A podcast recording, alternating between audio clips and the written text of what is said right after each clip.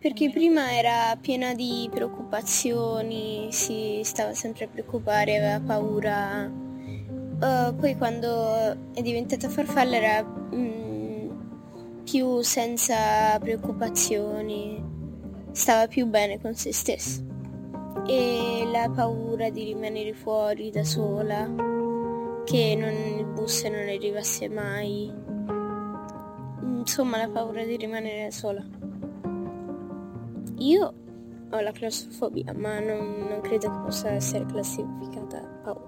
E che hai paura di stare negli spazi eh, stretti, un po' perché hai paura che finisce l'aria, un po' perché hai paura di stare negli spazi chiusi, stretti. E poi a volte quando tipo quando papà non mi risponde al telefono che io lo chiamo non mi risponde mi preoccupo. Bisogna sconfiggere la propria paura, guardandola in faccia e eh, cominciando a superarla. Io per esempio da piccola avevo paura che ci fosse tipo mh, qualche mh, demone sotto il letto. Poi a un certo punto ho cominciato mh, a anche se avevo paura a dormire con le braccia così tutta eh, con, con, le braccia sotto il letto. E infatti avevo paura, piano piano ho scoperto che non succedeva nulla e piano piano mi è passata la paura. In realtà la paura del buio è che rimane sempre dentro noi, però è cioè la paura dello sconosciuto. Anche, anche gli adulti hanno paura di quello che non conoscono, quindi magari incolpano quello che non conoscono per, di aver fatto certe cose, perché le cose che non conosci ne hai paura.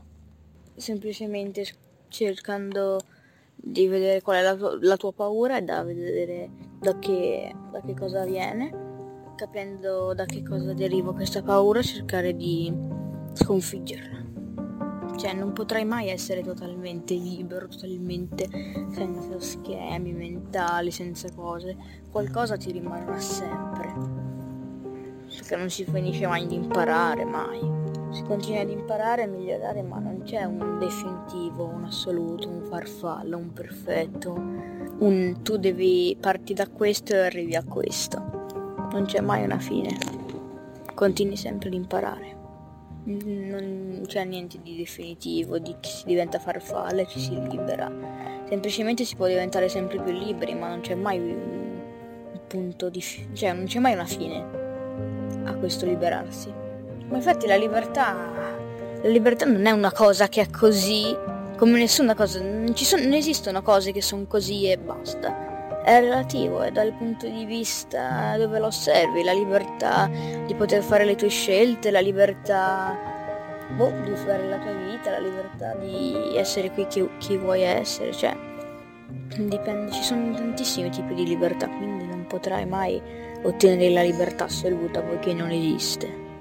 Semplicemente siamo noi stessi, ma impariamo a conoscerci meglio, impariamo i nostri limiti, i nostri punti di forza, impariamo come superare i nostri limiti, scopriamo sempre più cose nuove ogni giorno, capiamo come vivere al meglio. Più sai, più sai di non sapere. No, per te? Sì, io so di non sapere e chi sa di non sapere è chi veramente è saggio e conosce più cose di tutti, perché l'umiltà è una delle cose migliori, perché non puoi essere, visto che non esiste l'assoluto, non puoi essere migliore o peggiore di qualcuno, non puoi sapere le cose, non puoi... Mm, ci sarà sempre qualcosa che conosci e qualcosa che non conosci. Magari non sai cos'è una sedia, ma non sai come viene prodotta, non sai eh, tutti i meccanismi, tutti gli atomi, come si sono aggregati per costruirla. E non lo saprai mai, non saprai mai an- cosa c'è ancora più sotto, le cose più... le materie prime di cui è fatta l'universo. Tu non potrai mai sapere cos'è, perché c'è sempre qualcosa di più complesso sotto, quindi non capirai mai totalmente di cosa è fatto. Cerchiamo semplicemente perché è nel nostro istinto, nostro, nell'istinto dell'essere umano cercare, scoprire, per migliorare, perché ovviamente sei a un punto in cui sai delle cose, crei, impari delle altre cose, non sai tutto, però sai delle cose in più, sai come hai quella scintilla in più per capire come fare una certa cosa, magari non in maniera perfetta, ma nella maniera migliore che in quel momento lì riesci a fare, cercando sempre di più di migliorare. È per questo che l'essere umano nasce curioso, che vuole scoprire. E però questa cosa entra in contrasto col fatto che non sa quello che quello che ci ha paura di quello che non conosce. Per semplicemente perché quello che non conosci non sai se sarà cattivo o se sarà buono. Quindi il tuo istinto è scoprire, ma scoprire stando in guardia da quello che vai a scoprire, perché chi può sapere com'è quello che vai a scoprire. Si può diventare farfalla cominciando a guardare in faccia le proprie paure, non preoccuparsi più delle cose inutili, ma preoccuparsi delle cose davvero utili per la tua vita, il cibo, l'acqua e respirare e magari anche dormire e essere felice. Questo è tutto ciò di cui ti devi preoccupare. Del resto non ti devi preoccupare. E così si diventa farfallo perché le paure sono solamente alcune paure sono solamente nella tua testa, altre sono istinto, ma sono anche quelle solo nella tua testa, quindi basta guardarle in faccia e credere che non ci sono lasciare le, tutte le preoccupazioni, buttarle e vivere meglio, stare meglio con se stessi, col mondo.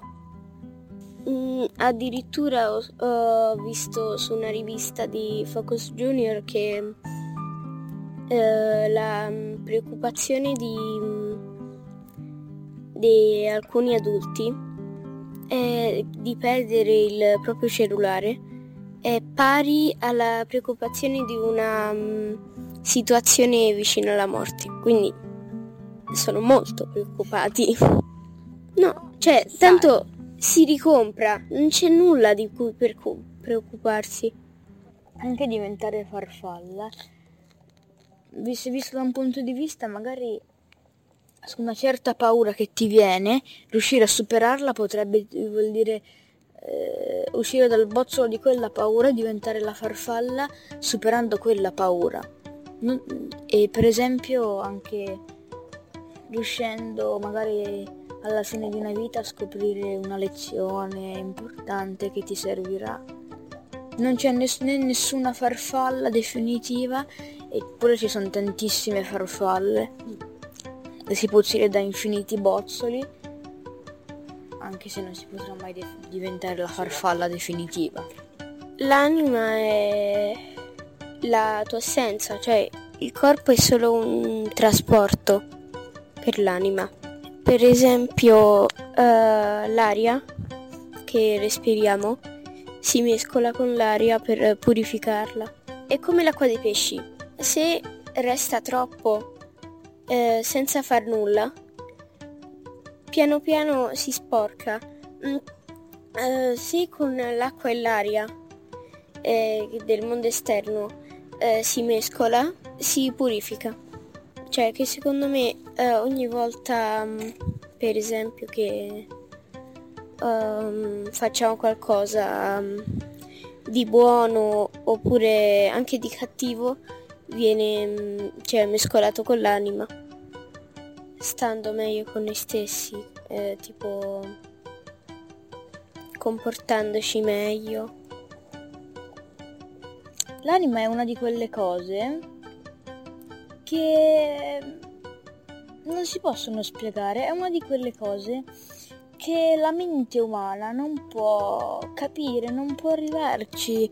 Quindi, secondo me, qualunque ipotesi su, su cosa sia l'anima resterà sempre un'ipotesi. Non si potrà mai sapere perché la mente non può capire una cosa così grande come l'anima. Per esempio come il fatto che lo spazio è infinito, che il tempo è infinito. Queste cose qua sono concetti a cui la mente in cui siamo adesso non, non può arrivarci a capire queste cose, sono cose cose su un'altra frequenza, sono cose che così avanzate che non potrà capirle, quindi per me io preferisco dire che spiegare l'anima per eh, la mente è impossibile. Ma dipende, non, si può sapere se, quel, se qualcosa si avvicina o qualcosa non si avvicina. Puoi dire quello che rappresenta per te, perché è totalmente relativo, quindi non è che quello che l'anima rappresenta per me è uguale per quello che rappresenta per Sofia, per te o per Chiara.